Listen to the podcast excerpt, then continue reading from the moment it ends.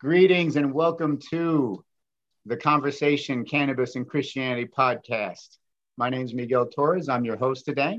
My special guest is Chaplain Eric Malmstrom, United States Navy, retired. Eric was uh, originally from California, is a graduate of Concordia University in Irvine, California, with a Bachelor's of Arts in Religious Studies, emphasizing in biblical languages. He also graduated from Concordia Theological Seminary in Fort Wayne, Indiana, with a Master's of Divinity, emphasizing an exegetic, exegetical theology. He enlisted in the United States Navy in 1987 and became a nuclear electrician's mate, working on some intense stuff. He was commissioned as a Navy chaplain in 2001 and completed combat tours in Iraq and Afghanistan with the United States Marine Corps.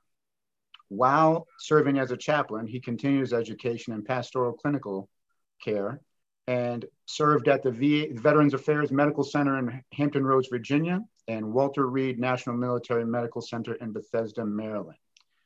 He recently retired from active duty service with over 20 years of, of uh, time accumulated. He has been married to his wife, Leslie, for 31 years, and they have three sons. Eric, thank you for being on the show and welcome. How you doing today? You're welcome. It's good to be here, Miguel. It's good to see you. And you are living where now? You're living in Virginia.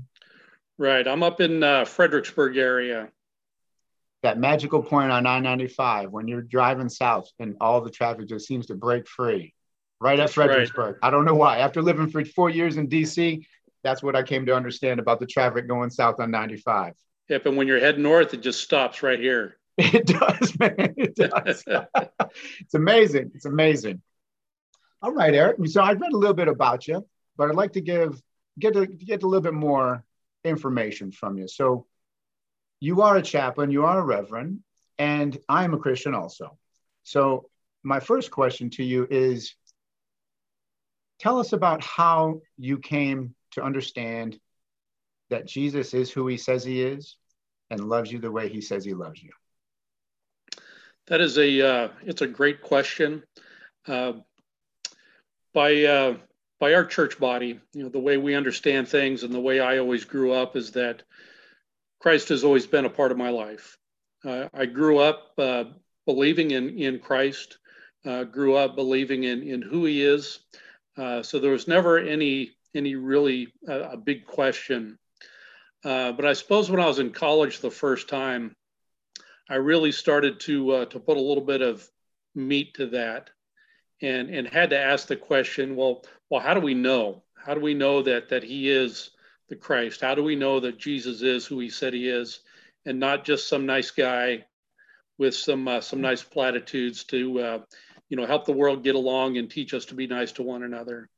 Uh, and it was it was then when I really started to to intellectually kind of grapple with it, and and it really launched my faith even farther, and and that faith grew much more when I when I started to realize that he's not just a nice guy, he's not just one of many, but but he is who he said he is. That he actually lived this earth and and walked among us and died on the cross and then three days rose again. And there's tons of evidence that says that he did seen by over 500 people.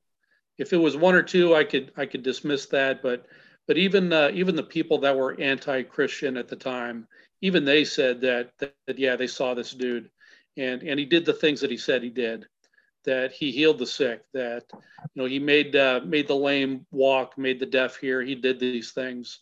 Uh, so that that was kind of the you know the big turning point was uh, was was really uh, you know putting some meat to that and, and putting that, that faith to the test.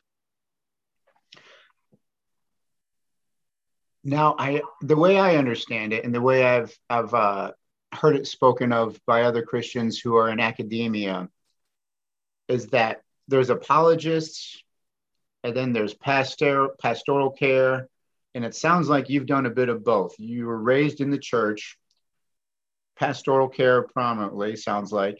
Correct me if I'm wrong, and then as you matured, you sought an intellectual defense for the gospel as well. So it sounds like you kind of you did both. Is that right? Am I reading hearing that right?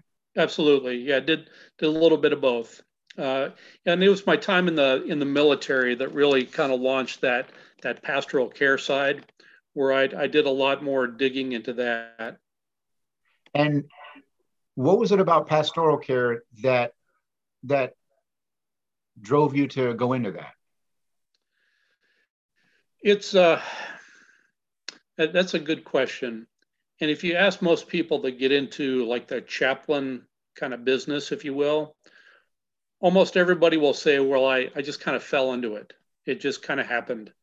And and I'm I'm true of that one as well. That um, you know, I uh, uh, applied to become a chaplain when I was first a, a, pastor, and and started to work with the Marines and went to Iraq in 05 and and we saw all kinds of stuff and you know got the got the PTSD to prove it. Uh, so saw all kinds of nasty things. But coming back from that, you know, I was sitting in a little church office saying to myself, okay, well, well, what does this mean? Why did I have all these experiences of going through the, you know, the, the trauma of combat, seeing the things I did, experiencing the things I did. And, and I thought to myself, well, I can sit here in this church and maybe talk to a veteran or two who happen to come my way, or I could go back on active duty and and look for those people. I can I can go to Walter Reed and find those people that uh, that went to combat. I can go to the VA and I can find those people that are that are hurting because of uh, because of combat and the trauma they've experienced. So so it was he was kind of that experiencing of trauma myself that drove me more towards well how do I help other people that have trauma? How do I help other people who've who've gone through these difficult times?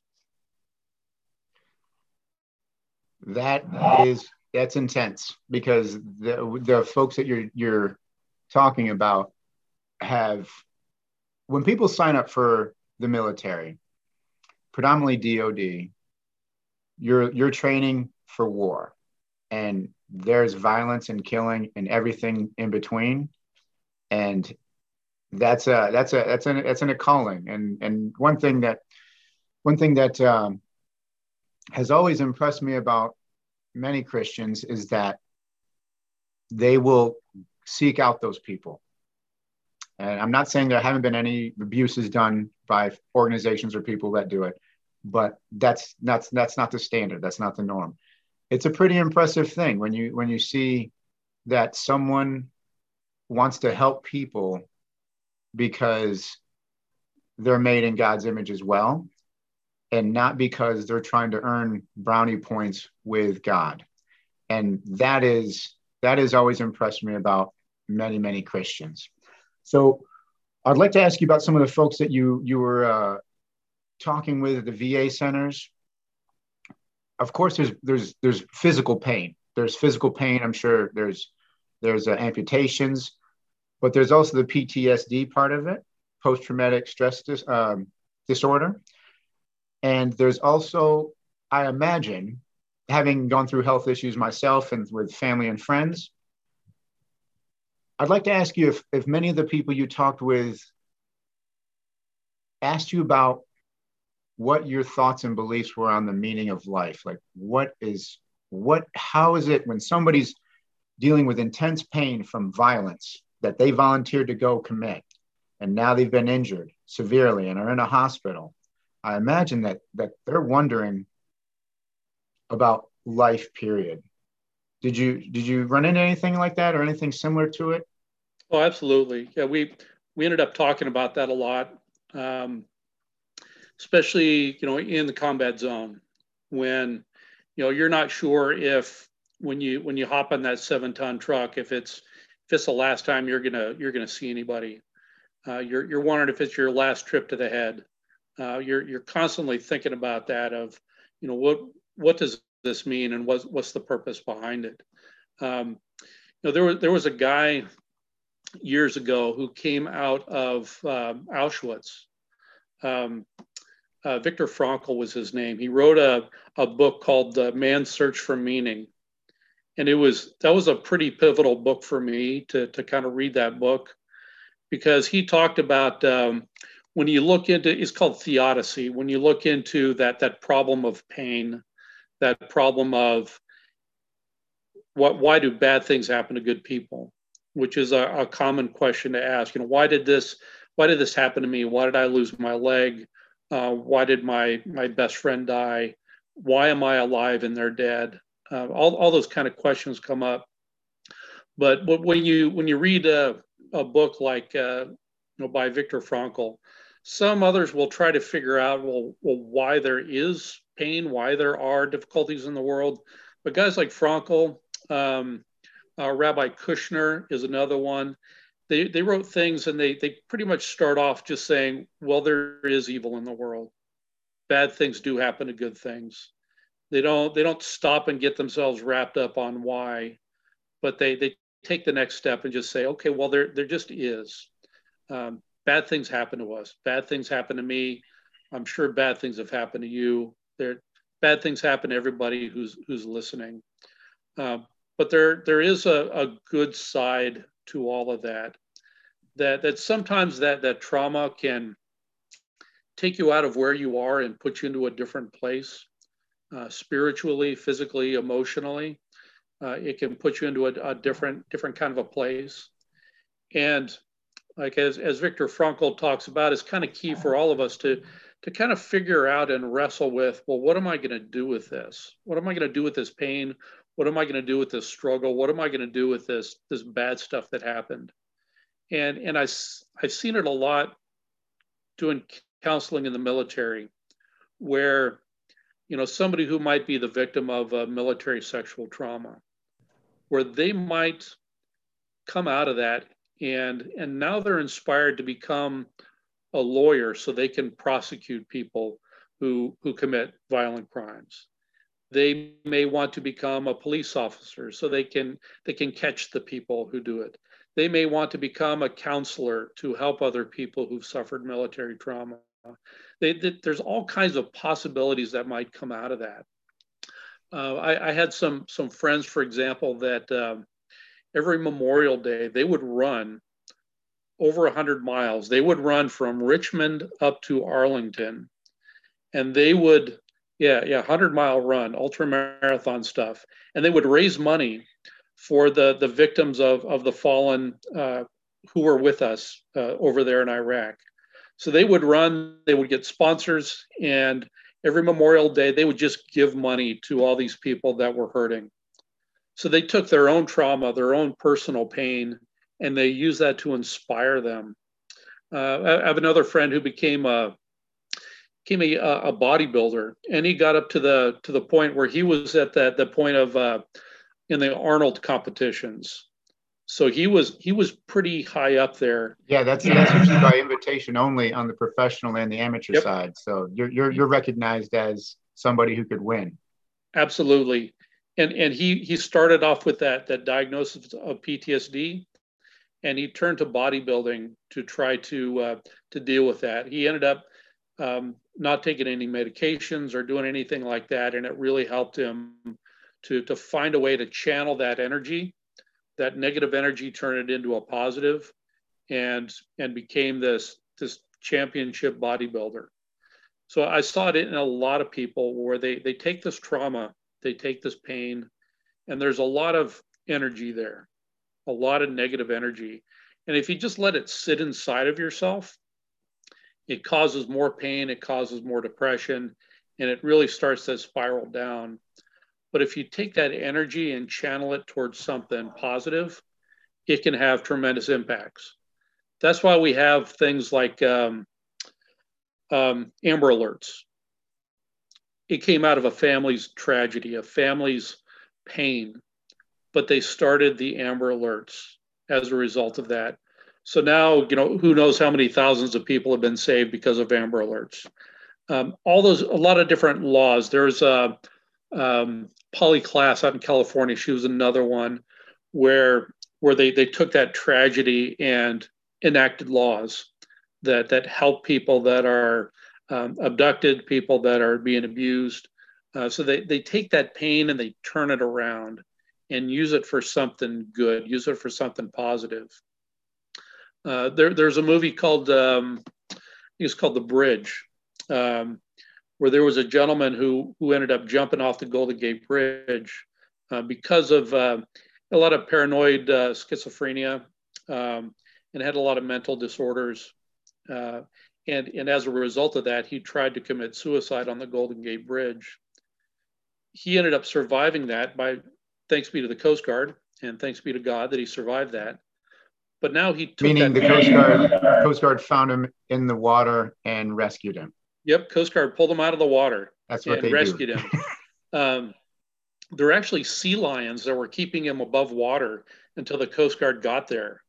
You know, talk about Really? the hand of God. Yeah, yeah, it's pretty, it's pretty amazing.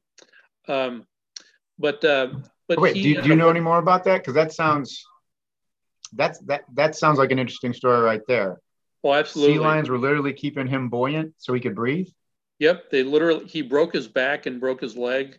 Oh, Um, but the sea lions kept him above water until the Coast Guard got there. And now he travels the world and he helps inspire people to talk about uh, mental health issues. Uh, they also put up a, a net around the bridge to help protect people from jumping off the bridge. So, so again, there, there's so many people who've taken pain in their lives and channeled that to something positive so that they personally can say, okay, this is the reason why I went through this this painful thing, this difficult thing, so that now I can turn around and I can use it as a positive. that's impressive. That's impressive. Because as you saw, as you were talking about that, I couldn't help but think that the gospel, beginning with Genesis, is something similar to that story. There's there's Eden in Genesis, and then there's the fall of mankind. And from that pain, redemption is provided for. Absolutely. And from a place of pain and death, yes. So that you think about the uh, the pain of Christ in the crucifixion. That that pain, that um, that suffering that he went through, was for me and for you, so that we could have everlasting life, that we could have salvation. That no matter where we are, no matter how broken we are, he takes us in our brokenness and lifts us out of that and gives us everlasting life, which is incredible. and that speaks directly to the problem of evil, the problem of pain, or the problem of evil, and that that defense.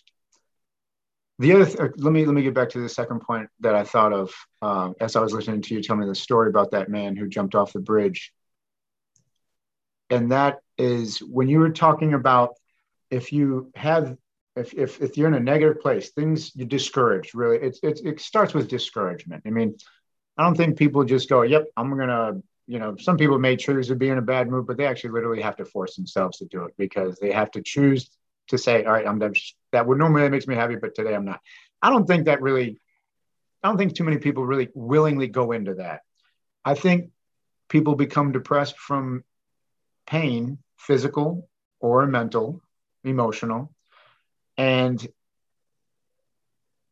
it becomes a root of bitterness and and that's what i was thinking of as you're saying if if we stew on these thoughts for too long they will they will manifest themselves in our lives. And you as you're giving examples of people who decided to not dwell on negative negative thoughts or discouragement but to use those things to propel them into a positive area that that really i can uh, there's two things i thought. I thought of the gospel and i thought of how the gospel dries up roots of bitterness. And it's amazing how we can have an objective truth that is worked out subjectively in each of us if that makes sense. Does that make sense to you? In other words i'm not saying Yeah. truth is subjective. I'm saying my life is going to be different than yours but we're still connected by this objective truth that is the gospel. Does that make sense? Absolutely, absolutely. And uh, and you, you mentioned before um, that we we view somebody as a child of God, somebody who is created in God's image, and that in itself gives that individual a tremendous amount of value. So so there are there are some of those Christians that are doing doing good things because they want to earn brownie points. They want to impress God. They want to impress their neighbor. They want to they they uh, they they have that false idea that you know they want to earn extra uh, jewels for their crown when they get to heaven. But then there are other Christians, authentic Christians, that see the individual for who they are, that this is a child of God, that this is a person that Christ died for. Christ rose again on the third day for that individual. That's how valuable that person is to God. And so, you know, for me to di- dismiss that person, uh, I think uh, kind of is disrespectful to God and, and what he did for that person. But it, it gives me a lot of um, encouragement, no matter who that person is, no matter, you know, where they are in their life, no matter if they're in the in a peak or a valley, wherever they are, they're still one of God's children. And if God loves them enough to die for them, then then maybe I can I can help them out too. You know, I can also have compassion on that person, and I can try to come alongside of them. I, had this really weird experience um, working at the VA center. Is this in uh, Virginia or uh, at the Veterans Affairs in Hampton Roads? In Hampton Roads. Okay. And and some of the they had me working in the the inpatient psych ward, and and some of the people you you look at in there, you're like, you know, yeah, that that dude really belongs here. And there are other people where you're like, you know what, I, I could be here along with this guy because you know we we have a, the same story. So I could I could be there just along with this guy. But there's there's this one character that, I mean, he was crazy. I mean, he was he absolutely belonged there, um, and I don't mean that in a in a negative sense. That this guy needed really help. needed he needed, he needed help a lot of help. Yeah. And uh, and I, I gave him a Bible and one day I was kind of wrestling with, uh, well, well, how do I, uh, you know, what am I doing here, and and how how am I really helping these people? And this this guy who's who's off the charts, you know, kind of crazy. He comes up to me with his Bible one day and he says, "Chaplain, hey, what do you make of this passage?" And he handed the Bible to me, and the passage he had underlined was uh, that we should. Um, share one another's burdens as a good soldier of Jesus Christ. He says, What the heck does that mean? And it, wow. it kind of hit me. It was like, you know, that's that's exactly what we're doing, is that we're we're sharing one another's burdens, that we we come alongside one another and say, Hey brother, what are you struggling with? And this is what I'm struggling with. And and we share that burden with one another. And by doing that, that's how we help each other. That's how we uh, encourage each other, no matter where they are that uh, you know the sin you struggle with may be no problem you know for for you or or the sin let me let me make sure i say this right. The sin i know where I you're going but go ahead and say it again. the, the sin that i struggle with may be no problem for you. And and vice versa the sin that you struggle with may be no problem for me. But we're both struggling with sin right? We're, we're both so so it's not for me to look down on you because hey you're struggling with this and you don't look down on me because I'm struggling with what I'm struggling with. Because you know, we're, we're both children of God. We're both struggling with things in our lives. So, so you, you don't want to look down on these guys. It's like this guy, he had a, he had a lot he had to struggle with. Um, when he shared his story about his childhood, he had some, some deep wounds that he was struggling with. And, and it was, it obviously hurt him, you know, for many, many years so so that's why I say I don't I don't put it in a pejorative term that this guy was you know just just crazy. He was he was hurt. He was a broken individual, um, and I don't look down on him at all. But but totally respect him for uh, for trying to get treatment and get help and uh, and struggle with the things that he did struggle with. But as a child of God, it was my my task to come alongside of him and sharing that burden, sharing his struggles. So I agree. I agree 100% with you, Eric, completely. And I think that my my I'll, I'll give my experience has been that I, will tell you right now. I have we have a hard time finding a church, and that's because what you the the the the fellowship between people that you just described requires two things vulnerability you have to make yourself vulnerable and two, you have to trust the person you're making yourself vulnerable to.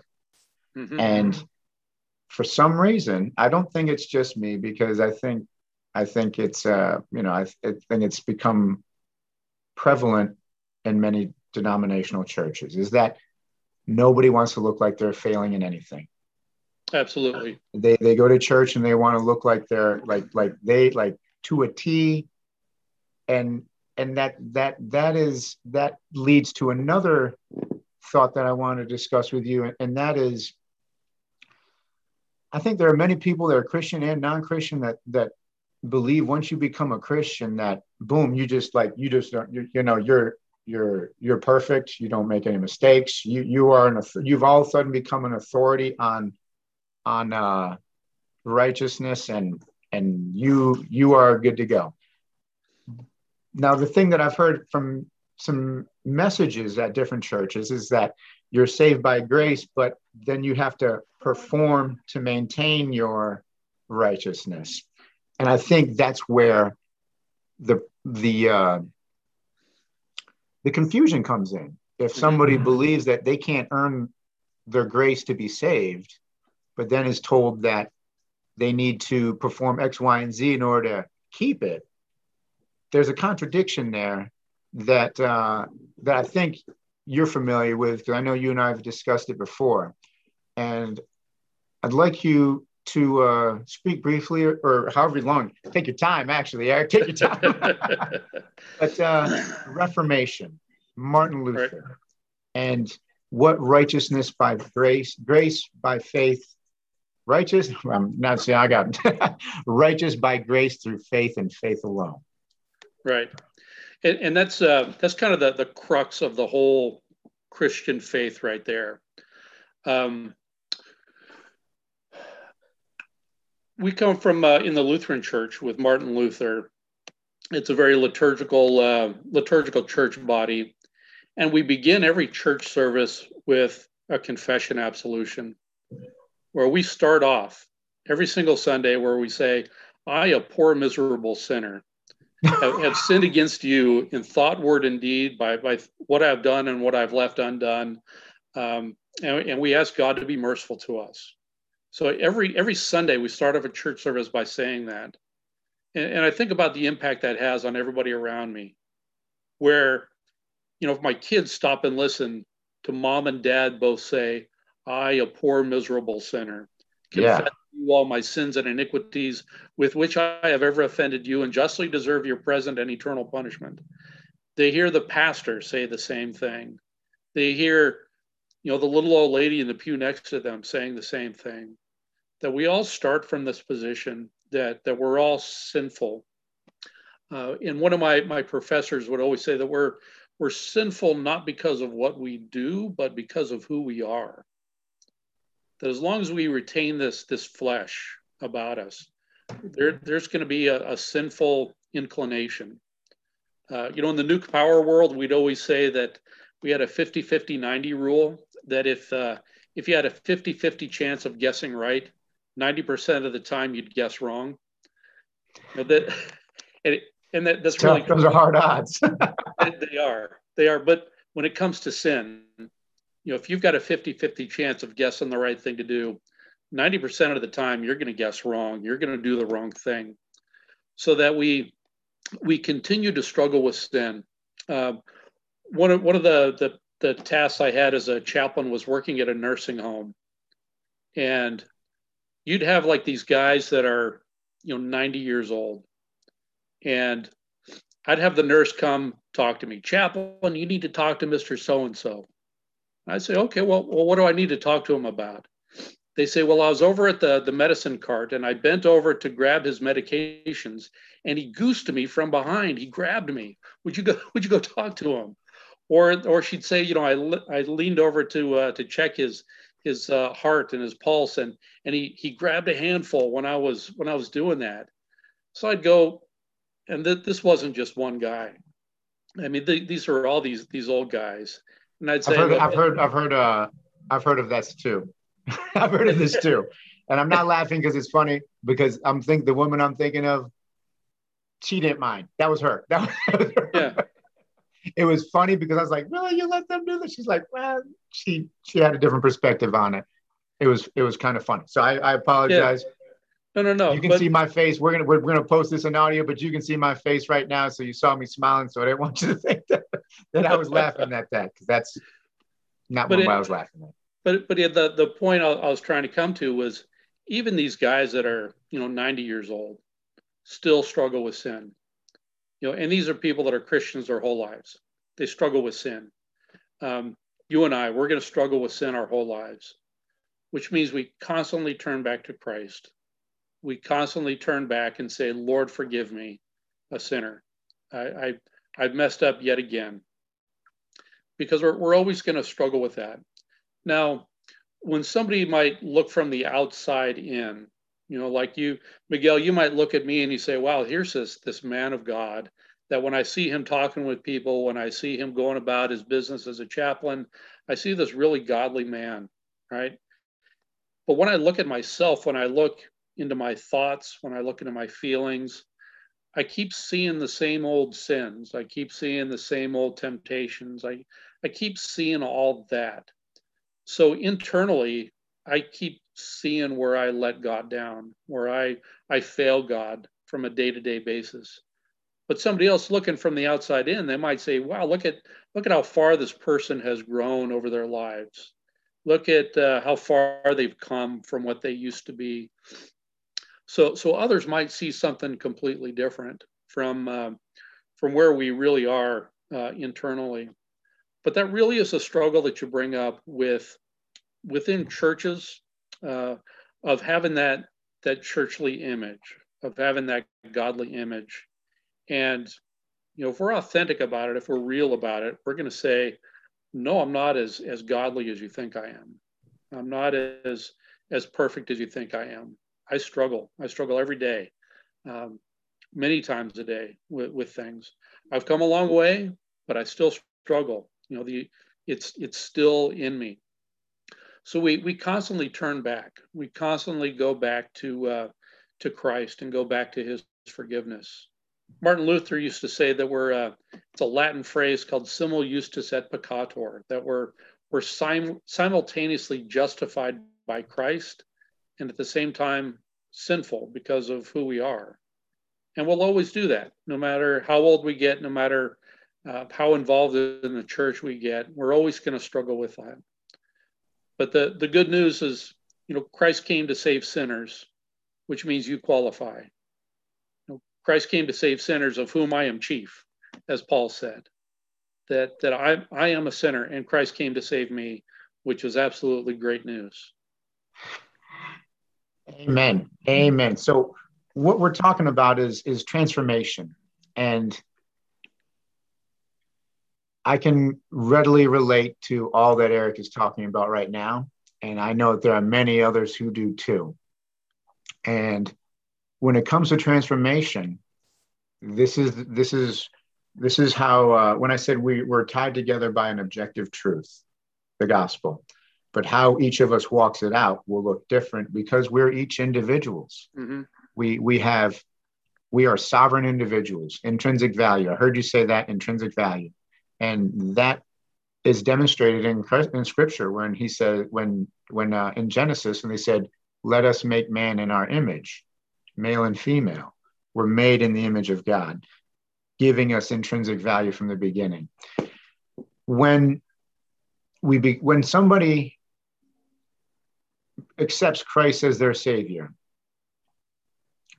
I've heard a couple of different things. I've heard one evangelist, he's an apologist, say that he's like, okay, I just gave up all all avenues of having fun in life. I'm a Christian now. My life is over. I will no longer have any fun. I'm going to dry up and and be a, a stuffy duddy for the remainder of my life. But I have eternity. And that was literally his perspective. And his perspective has changed. Obviously he's he's he's come to work around the world and and uh, has great joy. But that transformation process when i see many churches i understand that they want to see they want to see the change in people because they're looking for something real too. I think sometimes a template is designed as to when all people should hit certain benchmarks in their walk with the Lord, as they would say. And I think that part is dangerous because that can be faked. And I think right. that that sometimes when it's kind of like, hey, you've hit all these wickets, you're up here, you're a Christian up here now. And and that's that that that that's always been something that's been on my mind about that because it's taken time. And just like you said, these these these senior citizens in their 90s are still struggling with stuff that if you ask them, they'd probably say, Yeah, I wish I wish I could stop dealing with that. But they just can't. They yep. can't set it down. And scripture is clear about that. Scripture is clear when, when Paul says, he, he in prayer, he's saying, Lord, this thing is like a thorn in my side. And we're not going to talk about what that thorn was because there's all kinds of, you know, ideas on that. But the point is, is that something is riddling his mind and his heart so badly that he's saying, take it away because I can't handle it anymore. So that's that's basically something that's consuming your thoughts and you don't want it to be because you know it doesn't belong there.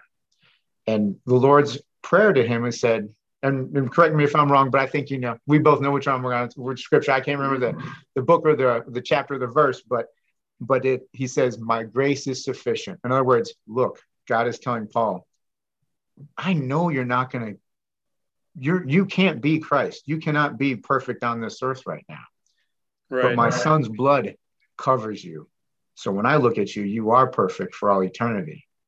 And while you're on this earth, your feet are going to get dirty, literally and figuratively. So when your feet get dirty from walking and seeing seeing things that you wish you hadn't seen, hearing things you wish you didn't hadn't hadn't heard, but you still had to deal with it, you wash your mind.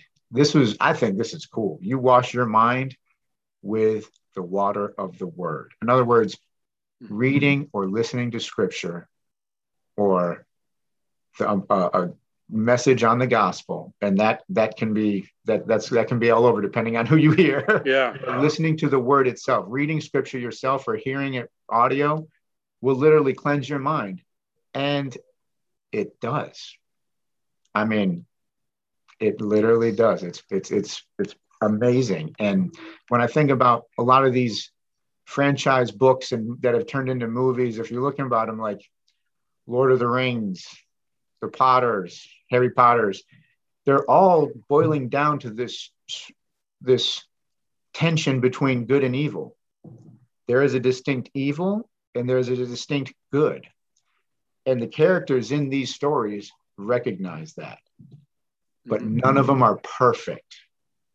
They all have failures. And I think that's one thing that's very relieving and also revealing about scripture is that Throughout the whole Bible, Old Testament, New Testament, failures are not swept under the rug.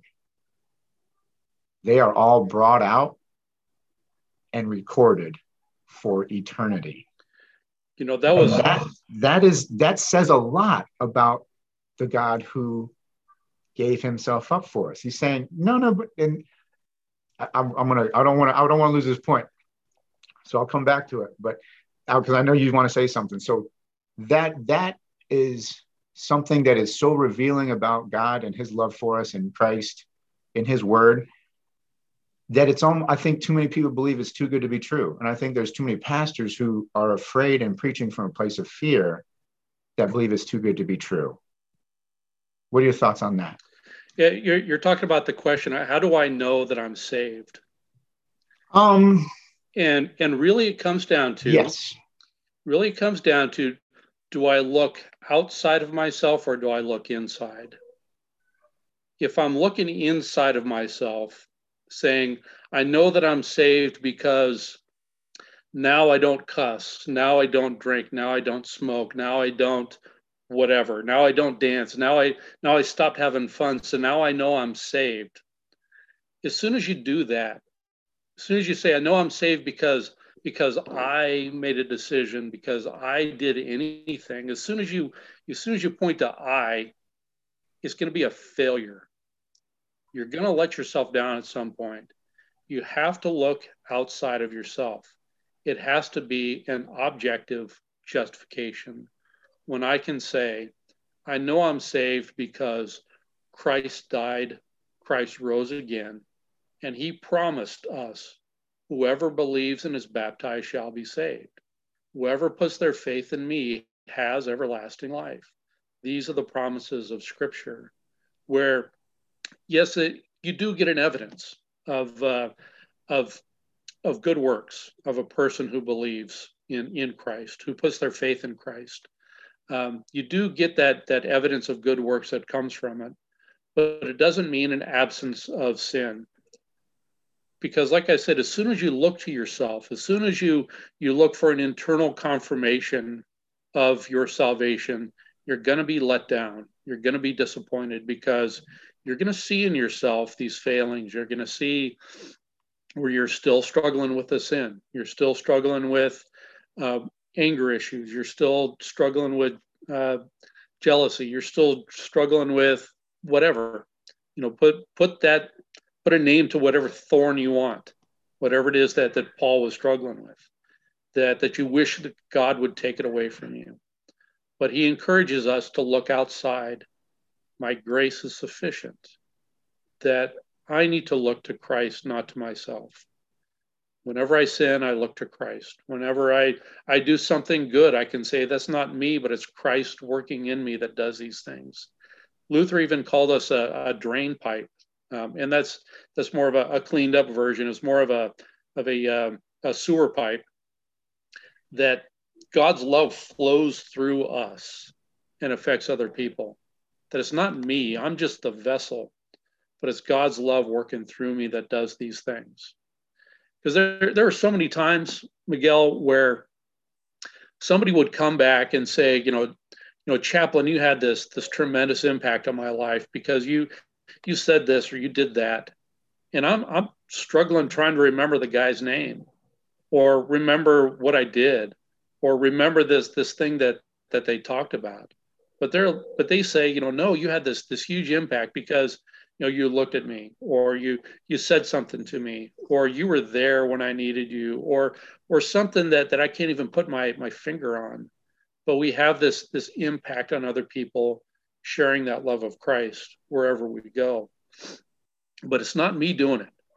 It's, it's not me doing good things. It's, it's God doing them in me. And, and I, have, I have a bunch of examples of, of that. But, uh, but that's really what it comes down to is how do I know that I'm saved? How do I know that, that Christ is in me? And when I look at myself, I'm always going to be disappointed. Uh, think Luther said, when, when I look at myself, I can't believe that I'm saved. But when I look at Christ, I, I can't believe that I'm not. Amen. That is good. Because so the scripture, the parable that I'm thinking of, the scripture that I'm thinking of, because this is this is I'm raising three young boys, right? So nine, eight, and five. And you know, there's a lot of there's a lot going on in every mm-hmm. day of our lives, right? So the scripture where Jesus tells the disciples to push out and throw their net over the side. And Peter's response is, We've been out all night long and caught nothing. But because you said it, we'll go do it. Mm-hmm. His expectations are low. His expectation is, We ain't going to catch anything. We've been doing this for hours all night, Jesus. But you know what? I have this respect for you. There's there's something about you that that I'll go do it because you you act because you said. And he does that, and they didn't really catch the fish, right? They just did as did as directed, and the the nets were filled with fish, an abundance of fish. Mm-hmm. And that's exactly what I was thinking of as you're talking about when you say, you know, because I'm um, being in the military and being in life, period, people want to have, people want to do good things. I think a lot of people want to do good things. But pride can come in, and all of a sudden, the person who is doing the good thing is is become more than they should be and, and scripturally, I'm thinking of some pastors who have said the donkey that Jesus rode into Jerusalem before the Passover, the donkey is saying, Hey, look at me. Look, everybody's happy to see me. Everybody's throwing That's their right. palm fronds down on the ground so I can step on them, putting their jackets down so I have a nice clean path to walk my hooves on. And it's amazing because we are part of the story. We are part of the plan. And he loves us and takes care of us all the way through. And I just can't I, I had to I had to share that because as you're talking about it, it is it is uh from a theological perspective, I completely get it. Now, somebody listening from the outside who isn't a Christian, I can understand why they'd have more questions. And let me ask you this one question. We're going to shift gears. We've done a lot sure. of we've done a lot of conversation on the on the Christian side. You've you've seen a lot and you've done a lot.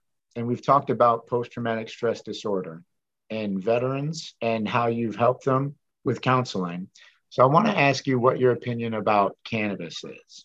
And when I say cannabis, I mean the CBD and the THC, both of them. There, because there's there's many forms of of uh, the plant that have medicinal help, and there are some organizations led by military retired military professionals that are advocating for the VA to start treating veterans with cannabis because the drugs they're giving the veterans now are worse than the pain that they're going through. And in other words, the side effects of opioids and all different types of narcotics is literally wrecking the lives of veterans who are supposed to be trying to get their lives back after severe injury and trauma. So I'd like to ask you what your thoughts are on that as as as a, as a chaplain and as a counselor and as a human being in general. Yeah, that's that's that's a great question, and I know that the whole point of your your podcast. Um, and and as a as a Christian, you know, from the the Christian perspective, looking at this, uh, there's there's a couple couple of aspects to consider. Uh, one, you know, as as we talk about that that transformation of your life, um, one is, you know, God calls us to be a good citizen. You know, tells us to honor the authorities, those who've been been put over us. And so this is where it gets kind of gray and kind of kind of mucky, especially right now, where you have some states who said it's legal, and you have the federal government that says it's not legal, and everywhere in between. Some saying you can use it for recreation, some saying use it for medicinal purposes only. You're, you're kind of in that, that gray area. So if you are a Christian living in a, a state where it's not legal, then it would it would be um, I, I would say not pleasing to God to use cannabis if you were in a, in a place like that. Um, if you are in a state that that says you know you, you can use it, then, then I think the Christian is free to use it um, according to the mandates of that state that, that says it's it's legal for recreational use uh, or for medicinal use to use it uh, for those things. Because I have I've talked to a lot of people who've said that it's helped. Um, I've talked to people with with different um, uh, disabilities, with different uh, mental health issues, and and for a lot of people, it is very helpful for them. Um, now, now the, the other question out there is what what does the science say? Is it uh, is it harmful to you? Is it uh, helpful to you? Um, I'll let them bicker about that. I'll let them kind of figure out whether that's safe to use or, or how much to use or what's the best, best method to use it. Uh, I think that's kind of, I'll, I'll, leave that up to them. Uh, the, other, the other passage to consider is uh, you mentioned St. Paul, where he, he gave some guidance regarding um, using meats that have been offered to idols. And, and this is the principle that, that we're kind of working off of. That he said in, in, that, um, in that passage that if somebody, if somebody, uh, a Christian thinks that it's, it's against God's law or it's, it's unchristian to, to use cannabis, then I would say then abstain from it. Even if you think that, that there's nothing wrong with it, if you think it's good, when you're in the presence of that person, abstain from it so that uh, that they're not offended by it. Um, it'd be like um, you know, in some Christian denominations, they think it's sinful to drink alcohol. So if I was talking with somebody like that, I would I would pick up a, a Pepsi and drink a Pepsi or drink a ginger ale or an iced tea, something along those lines with that that person, so that they wouldn't be offended, because they would they would spend the whole time thinking, oh my gosh, I can't believe this person is drinking, and they wouldn't hear anything I would say, and they they wouldn't have a good interaction with you, and it would all be lost. And and the same thing here with with uh, with the use of cannabis. That if if somebody was you know opposed to it, they said, you know what, this is absolutely ungodly to use cannabis. Abstain from it rather than you know lighten up in front of them, uh, so that that way you can have a good conversation with them. Uh, you can have an honest conversation with them. If you if you abstain for their sake, uh, I think that's important to do. Um, but if you come to an agreement, you know, with that that other believer that, you know, it's it's okay to use and let's let's try this out, or you know, see if this helps with you know dealing with PTSD or depression or or what have you. I, th- I think it'd be it'd be safe to do that as long as it's it's legal in that state. You know, and the other thought too is if you're, you know, like you know when we were working for the federal government, yeah, uh-huh. if I'm going to lose my job for it, then no, I'm not. Yeah, gonna, there's no choice at all. The answer is no. Because yeah, we, yeah, got, we have to take the urine tests. Absolutely. You know, and and and there were some people that uh, you know fooled the urine test for years and found a way around it. Uh, I knew a few individuals who did that, um, but it, it's still it puts you in a bad spot uh, to do that. It it really it compromises your own integrity and compromises your own honor uh, if if you're violating that law yourself. I don't know. I, I don't know anybody in the. I haven't heard of anybody who used it who tried to fake urine in a military, but I know people on the civilian side who have tried it. And there, the concept is the same. It's kind of like it's kind of like you you you're doing something that this organization or whatever whatever it is you're going to is saying you can't do that. So if you still want guy, that thing, well then you yeah. can't do it. it. It's plain and simple. It, there, there's a guy, Walter Reed, that did it for several years, where he was um, he'd bring in the the fake the bags of of clean urine, um, and even had a prosthetic that he would use. So he'd go in for the urinalysis and would come back clean. Um, one day he forgot to bring it in, and so he popped positive. And they called him in, and he said, "Yep, I've been using for years. I've been uh, I've been using this prosthetic and this clean urine for years." Um, so I'm, I'm just surprised it took so long to catch me and, and went along with it and they processed him out of the military. Um, was he bringing, was he bringing urine to work every single day? He was every single day. He had it in his backpack. Oh my gosh.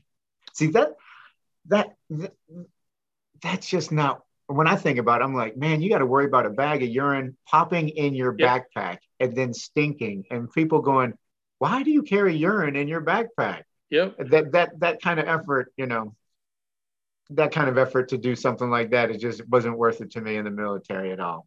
Because I did use cannabis before the military in college after high school, but uh, yeah, I, I, I ran the I ran the uh, urinalysis coordination my my first tour out of officer candidate school, mm-hmm. and yeah, piss just doesn't smell good, man. I don't know how yep. anybody would want to carry yep. a bag around of it a bag of it around with them every single day. That's wild.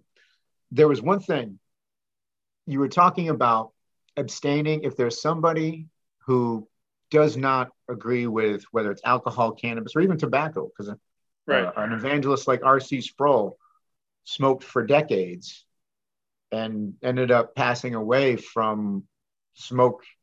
Uh, I think it was COPD type symptoms several years ago. So whatever whatever the thing is, you basically what you're saying, and this is what Scripture says, is respect the other person. You know, right. res- respect the other person, and it's it's and I and I say this specifically because we hear a lot of things. We hear the word tolerance a lot lately, right? You, you got to right. tolerate these things. Well, and I've heard other people say, I don't know other. I don't know who many. I don't know many people who like to be just tolerated, right? I mean, right if if uh, I went and visited some family last week from out, out of town, and, and if I came back, my wife was asked me how it went, and I said I tolerated everybody. That sounds like I had a miserable time, right? It sounds like I had yeah. a miserable time. But respect is different. Respect is totally different. Respect is, and this is what I think people really want. People don't want to be tolerated. I think a lot of people feel that they're tolerated already. They want to be shown respect. And that is what you you you basically perfectly recited the biblical mandate. It's it's respect each other. Even if it means putting something aside that you do temporarily while you're around that person, care enough about someone else enough to do that. Because you, as soon as you leave that situation, you can do the thing that you were waiting to do. And that is something that is something that uh, i see coming to a greater head in the church and in the western world.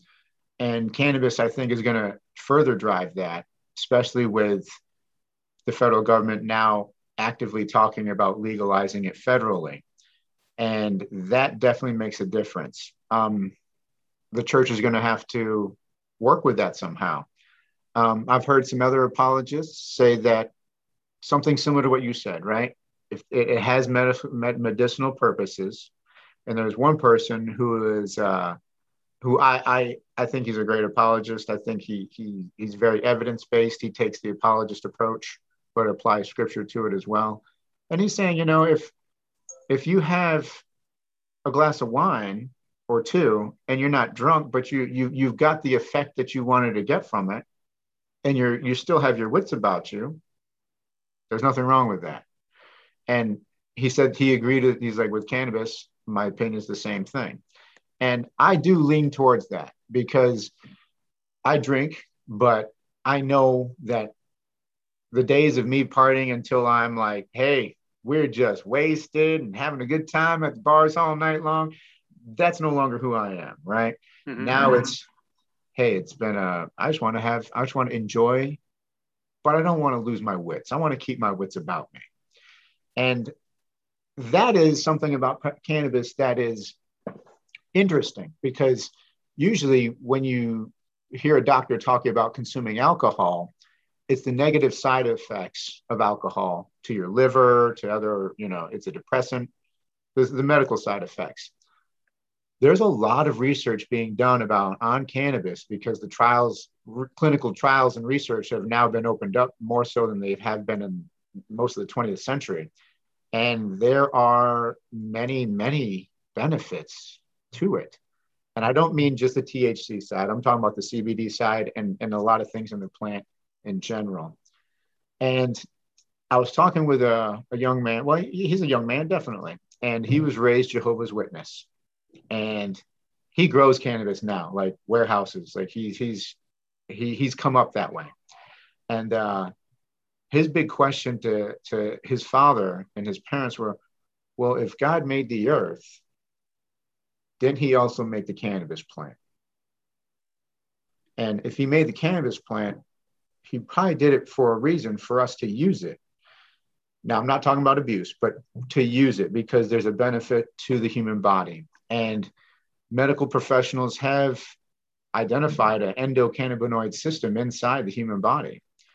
And just like the opioid, I think I'm not sure if I had the term correct, opioid. There's a oh, there's a there's a system in our bodies that opioids trigger. I can't remember the exact name of the system, but something along the same lines, parallel to it. And I may not have the science on this because I'm not a medical professional. So anybody in the cannabis industry listening to this, please don't tear me up. My point is this is that the human body has an endocannabinoid system. And I find that really intriguing, especially because there's a plant that feeds it. So, what are your thoughts on, on creation and the cannabis plant? I know it's kind of a it's a big one and broad, but it is. I can't help but think that God made it because it's here. Absolutely, and and and I believe that that God made it, that uh, God created that. Um, he gave us uh, all of these things for us to enjoy and to use. Um, you know, the, the scriptures even talk about, uh, you know, God God gave the gave us wheat uh, and gave us gave us wine to make men's heart glad. Um, so the scriptures even talk about that that God gave us wine to to gladden our hearts. Um, and, so, and, so, all these things were, were created for our use. Um, but but like you said, obviously not their their misuse and not their not their abuse. Um, and and from my understanding of things, that a lot of the uh, the cannabis now has been uh, engineered so that it's stronger, it's more potent than what it used to be. Um, and I, I, would put that more into the abuse side. If you if you uh, you know genetically modify it to make sure that it's it's even stronger and give you more of that uh, that that high effect that, that that's an abuse of it you know but to have it in the more natural effect the more natural uh, you know, creation of it. I, I don't think that would be that'd be a bad use of it. Um, but but you know like you said it's um, I think opinions are changing on it thoughts are changing on it. Um, we're going to have to wait for a lot of the science to catch up on you know what are the what's the right use of it you know what's an acceptable use of it along with kind of know, knowing your own body that you know some people can't drink alcohol it makes them sick uh, some people know that if they touch it that uh, bad things are going to happen. Uh, so the same thing here that you know kind of knowing yourself uh, knowing uh, you know the effects that it's going to have on you i think that's that's important to uh, to remember as well as you know what what are the public perceptions?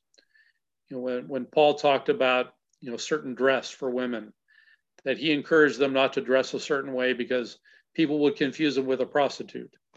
So same kind of principle here that if you're if you're using it what, what's the what's the public perception going to be you know especially if you're if you're flaunting it if you're uh, making a big deal of it um, i would say if you are going to use it you know use it quietly at home use it in a controlled uh, situation where you're safe uh, th- things of that that nature, so that you're not causing harm to yourself or anybody else, and and respecting those around. You know, if your neighbors start complaining, then then you've got an issue. You know, if they're saying it smells like pot all the time, you've got another issue. You know, f- find some other way to do it or some other place. Okay, so I got to ask Eric. Should that same standard be applied to alcohol? Gotta ask. Absolutely. I gotta ask because that's what that's what a lot of that's the cannabis industry yeah. saying. Hey, and these are the questions I think it's good for us to be talking about. I love it. So what do you what do you think? Absolutely, yeah. I, I don't think we should have a, an individual standard for it. Um, I think it should be the same standards that we we use for alcohol. Uh, that you know, as a Christian, I believe that I, I have the freedom to drink. But if I'm at your house and you say, "Hey, we don't drink in this house," you know, I'm not going to bring a bottle of wine as a gift you know, and I'm not going to say, hey, let's let's break up, break open a bottle of scotch and celebrate. I'm, I'm not going to do that with you. You know, we'll we'll have some lemonade and some iced tea. Um, but if you do say that that you're okay with it, then then yeah, we'll have a glass of wine with dinner, um, and enjoy the things that, that God has made for us. Uh, so so I think we we want to be consistent in our application here. Um, that if if you're offended by it, I'm going to abstain. Um, same thing with with cannabis use if you're offended, I'm gonna I'm gonna abstain. Um, but I'm gonna use it responsibly, the same way I'd use alcohol. I'm not gonna drive after drinking. I'm not gonna do. Uh, I'm not gonna make major decisions after drinking. I'm not gonna do, you know, all these things that I wouldn't do when I'm drinking. Uh, I wouldn't advocate for doing the same thing with with uh, with cannabis. So I think we do need to be consistent in that um, and say that, you know, yeah, as long as it's legal, and and that's the question too. When uh, when alcohol was not legal, then it, w- it would be in the wrong for me to drink because it's it goes against the laws of the state, and the scriptures tell me to uh, to obey those uh, those put in authority over me. Uh, the exception being when it when it contradicts the laws of God, uh, which which is kind of interesting that in in the liturgical uh, church communities, we drink wine uh, as part of the communion practice. We have wafer, we have a, a, a wafer, and we have a, a, little bit of wine, as part of the communion practice. So even uh, even in the military, when when I went over to Iraq and Afghanistan, and they said you cannot have any alcohol, I raised my hand and said, "Chaplain, I've got to have some some wine for communion." And they said, "All right, bring it bring it along. You're welcome to bring it. You have to keep tabs on it, make sure it's uh, it's not abused or it's you, you keep a close control on it, keep it locked up, things like that." So I had to I had to disobey the laws of man because the laws of God said this is what you do. Um, so, so we have to, uh, again, at times, um, we, we have to disobey the laws of man because the laws of God tell us something. Um, but when it's when it's not prohibited by God, um, and the law says don't do it, okay, I don't do it because that's what the law says. So I, I try to be a, a good citizen that way. Definitely understand that. Definitely understand that. Um, you so you're talking about when you went to Afghanistan and Iraq, and that is because those are outwardly dry countries, correct? No right. alcohol allowed, no bars. I mean, I've I've been to Egypt and uh, Algeria and Oman, and they the hotel might have a beer. Your hotel might have a little bit of beer because I know they have Westerners coming there, but it really those really are dry countries, and it is interesting. I had a great time. It was, it was, fantastic. Our hosts were fantastic. They they took us to a, a cafe, an open air cafe. It was ten o'clock at night, and we're on this cafe drinking tea, eating eating appetizers, and smoking shisha, watching a yep. Egyptian soccer club team play and it was fantastic. It was great. It is interesting because the cannabis plant has a has a has a history in Asia as well, and well, for me, I think of two scriptures. Actually, I, I think of one scripture when I think of cannabis, and it's in it's in alignment of what you're saying, and it's Jesus when he says it, it's not what a person puts into their body that defiles them, but what comes out of them that defiles them. And then he goes on to talk about the things that hang people up, you know, anger, jealousy, right? All the things that come out of us, pride, all the things that come out of us. That's what defiles us. And with that, and and I'm I don't I I won't go into all the details of it, but there's I think there's ample evidence to to support creationism. And I have to think that when as creationism believing in creationism, the cannabis plant came with it. And when people talk about plant medicine and and I get like right now when you hear plant medicine in the 21st century it's pretty much cannabis and psychedelics. Cannabis and psychedelics. And that that that is that is a small sliver of it. Every single thing we consume started from something natural, organic. Mm-hmm. Everything came from a plant first. Um, I mean, I'm talking about medications. I'm not talking about animals. I'm not talking about uh, like carnivores or anything like that. But I'm saying medications, pharmaceutical medications. That's what I'm speaking of. They they all came from natural ingredients. There was no synthetic molecule out in the woods, and somebody said, "Hey, look, there's a there's a letter A and a number one next to this thing. It's a it's a molecule of this chemical. Right. Everything was derived from something natural, and there there's a, a strand of of uh, cannabis called Charlotte's Web that was named after a, a, a young girl who had some horrible, I believe it was seizures, and there she just passed away recently, within the last few months, I believe, and her story is what really broke CBD into uh, further into gaining further acceptance in the in in mainstream life. And there are some I've read some books um, from medical doctors that that work in cannabis and and there's some amazing things going on with trials and plants and how they use it and how they can use it for, it is pretty amazing. I know that my mother, she's had surgeries. She has uh, Addison's disease and she was hospitalized, had a bunch of bad surgeries over the span of six months. and narcotics is what they gave her, and it was not good. And that's why I, I thought maybe that would help her. Cannabis would help her. Now, it does help her, but at the same time, this is what some people who live in states where it's not legal run into exactly what you were just talking about. You have to obey the law of the land. So my mother's like, I can't use it because when I go to get these narcotics refilled, prescriptions refilled, they do a drug test. And it's kind of like, okay, the plant isn't okay, but this heavy duty narcotic is. You got enough of that in your system, but right. It does. a, it lot, does. a lot of our veterans are running into problems where they live in a state that might legalize marijuana, but because they're being seen by a, a VA facility, they, they can't prescribe that or they can't use that because it doesn't follow the federal guidelines. So the, the federal doctors, the federal employees can't prescribe anything like that. So they end up with that that tension there too. Have you have you heard anything about whether or not they actually lose any type of care because they've used cannabis? I have not heard that. Me neither, um, but I'm, I was just curious if you had. Yeah, yeah, I haven't heard anything like that. They, I'm sure they do drug test them while they're there at the VA facility, uh, but I haven't heard anything about you know, losing uh, losing benefits. Uh, you can lose your benefits if you're in prison, um, but uh, really? yeah, yeah. So you can you can actually lose your your VA and lose your uh, your retirement benefits if you're in prison. So really, food for thought. I had no you. idea. What's that? food for thought for you. Well, I don't plan on going there. yeah, neither do I. That's interesting, though. I had no idea. Huh. Well, all right, Eric. Thank you very much. I appreciate it.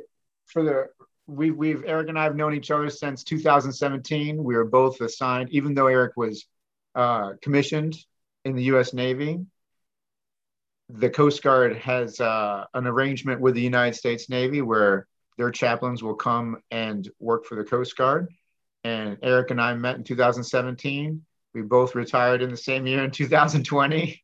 Yep. And uh, it's been it's been a it's been a good four years knowing you, Eric. You are the first Christian to be on Conversation Cannabis and Christianity, and I got to tell you, it, that is a feat because right now I'm running into Christians who don't want to touch it because touch being a guest on this show because of the cannabis in the name. And there's cannabis folks who say, Hey, I don't want to be on your show because I got nothing to do with Christianity. And I'm saying, That's okay. We all view the world the way we view the world. We can talk about it because this plant doesn't know religions. This plant yep. doesn't care if you're an atheist. This plant doesn't care if you're a Christian, a Muslim, a Hindu, a Buddhist, an agnostic, doesn't care. But if you're a Christian and you believe in creationism, I'm not going to speak to evolutionists because I, I'm not sure what they would answer would be.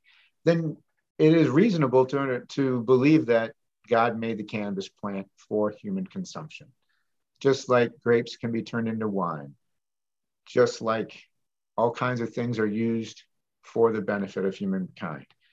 Can they be abused? Absolutely. Do we know what abuse looks like when we see it? We do. We, we see we can see something happening. You see somebody going to the bar too much, you go, hey, you better you better dial it back before you go down a path and you find yourself in a place that you don't want to be. Same thing with somebody's getting blitzed on cannabis or whatever it is every single day. That's not really quality of life. Those things are being done to escape life. And that's the difference. Absolutely. And I can tell you from from my experience when I graduated high school, my friends they had used cannabis while we were in high school. I never did. I was I was in athletics and stuff, but when I graduated, I used it. And here's what happened to me, Eric. I was more inspired and motivated to do my studies than I had been K through 12. really? I did fantastic my first year of college. I did fantastic, fantastic, and I was and I was motivated, inspired to learn the material. But that didn't last beyond that year because I was not firmly rooted in who I am in Christ. At that time, I wanted nothing to do with Christ. At that time, I was like, hey, the church we were going to, the denomination was very strict, and there's no way I was going to be able to meet the standard. So I figured, hey, if your standard is too high, God, and the enemy over here saying, if you don't meet that standard, well, you know what? I don't need either one of you. So I say that as a as a, a short way of saying apathy set in. And what ended up happening with me is that apathy set in all the way. Moved down to South Texas, finished my undergrad at in Brownsville, Texas, which is right on the border of Mexico. All kinds of drugs come through. They're cheap, they're plentiful. And I went, I went off the deep end. But I cannot say that cannabis is a gateway drug. I cannot say that cannabis made me do any of that because it didn't. It doesn't have a brain. I made those choices myself.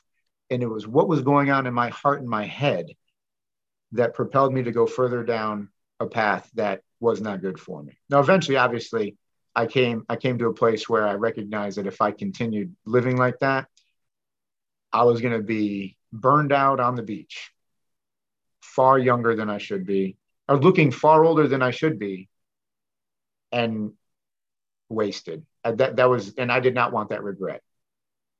Turn it all off, except for alcohol and cigarettes. mm-hmm. Turn it all off. But uh, now I have used cannabis since retiring, and the it's it's different. And I'm not saying the plan is different. I'm saying that I'm no longer who I was then. I am not trying to escape. I'm not trying to run away from responsibility. Apathy does not run my life. Now it's about a quality of life. And this is where less is actually more, you know, and when it comes to the THC levels, I think that if less is more, then one small puff can take care of somebody for hours. And that's where that's where I have a different opinion on the THC levels because having lived, I mean, less is literally more. It's like it's not like I light up one of those big old Cheech and Chongers from up in smoke right. where when I when the smoke clears, I'm I'm sitting parked in front of a a post saying, "Oh man, what was in that?" That's not. I have responsibilities. You know what I mean? And and yeah. that is that is. Um, I think this concept is more prevalent than people realize because the rate that opioids are being prescribed, I know of many many people who take opioids every day and they're driving, they're making decisions, they're doing all this stuff. And I'm like, whew, this seems kind of dangerous. You know, you, you that, you know, but I also know firsthand from people, family members, and myself that when you're in that kind of pain, that pill does help. But my thought is that that pill is meant to be a temporary fix. And when you look at the statistics of what's tracked between cannabis and opioids. Overdose and death are the two stats that are tracked for opioids. Addiction is the only one that's, ta- that's tracked for cannabis. Now, there's a study out there that says that seems to be recognized between, excuse me, Christian pharmacologists as well as secular medical doctors, and they all seem to recognize a study that that attributes about 9% of the people that will use cannabis will become addicted to it. That, that study seems to be holding across uh, multiple organizations. And there is no tracking of overdose and there's no tracking of death. And I find that very intriguing because those, a lot of the pharmaceutical drugs are harsh, they have severe side mm-hmm. effects. I mean, yeah, I'm sure that as the sure that as the, the laws change, there's going to be a lot more research that goes into that. And I think that's going to be really helpful for a lot of people. Uh, but yeah, yeah, likewise, I saw a lot of people on opioids uh, that that it just wrecked their lives. It, it just absolutely ruined them. And these are these are people that um, you know military folks, uh, folks that are you know in business, people that uh, that have very successful businesses that that they might get hurt and then a doctor prescribes to them uh, an opioid to help them through a surgery or help them through a, an injury and and just just like that they're addicted to it and it's it's wrecked their lives and they go in and out of the hospital all the time because they can't they can't avoid it they can't stay away from it and when they detox from that it, it is a very ugly thing. It is very, very ugly to watch somebody detox from from addictions, uh, whether from alcohol uh, or from opioids or other things. It's a horrible thing to watch. Uh, I had some people that, you know, they'd warn warn me, "Hey, chaplain, go don't go talking into that person because they're they're detoxing right now." I'd go in to talk to them, and uh, and all kinds of hateful things would come out of their mouth and I'd, I'd see them the next day and they're a totally different person once those things were cleared out of their system. Uh, but yeah, those, those things are really, really harsh on people and do uh, do some severe damage to them. So I think it is worthwhile for us as a as a society to investigate it, to uh, to look into it, to uh, determine what what is proper use, what's good use. Um, and like you said, I'm sure less is more. To have just a little bit, I'm sure helps a lot because uh, I, I, know a lot of people again with with PTSD and um, and different pains that that are never going to go away. That just a little bit takes the edge off and and helps them get through the day. And that's the quality of life that I'm talking about. That I think. both of us being on the military side, we see. I think you you've seen it, and I and I've and I've you've seen it with your work and and both personal and and and and your life as a chaplain I've seen it by reading content from people who are are advocates of it, where what you just said, you know what, there's they, it takes that edge off of them, and that edge is enough to make their family life far better than mm-hmm. if that edge is not removed, and that is that that that's the impact of it, right? It's like it just doesn't help the person. If the person is escaping and, and they're becoming intoxicated by whatever substance. That's different. But we're talking about somebody who's like struggling and wants to get help, doesn't want to use a pill because I mean those things are known. I mean, opioids are known for constipation. I have no idea why anybody would want to be constipated all the time while they're high on an opioid, but just enough to cut the edge. That impacts their marriage. It impacts their relationship with their children. It impacts their employers. It impacts everything. And it still just blows my mind that that this plan has been made illegal for so long when it could have been helping so many others, so many others. And I, and I think that's an important distinction to make is is proper use, not not abuse, is the proper use of it. That that's that's what we should be after, um, and I think that's what, what should be advocated. Amen. Amen. Well, Chapter Eric, Chaplain Eric Malmstrom, United States Navy, retired. Thank you so much for your time here on Can- Conversation Cannabis and Christianity. I think we'll have to do it again sometime in the future because I think so. You know, I know you've done a lot. I mean, you've seen a lot, and that is that is amazing when you think. I hear I hear a, a lot of people that have public platforms saying they can't believe in God because there's just too much evil in the world. You have seen all that stuff probably more than they have. Combat and war is probably the worst of human, one of the worst forms of human behavior. And here you are, still trusting that Jesus is who he says he is and loves you the way he says he loves you. And that's who you are right now. Yep. I thank you because it's been a great conversation. I appreciate you. We'll be back. This is Miguel Torres signing off for Conversation, Cannabis, and Christianity.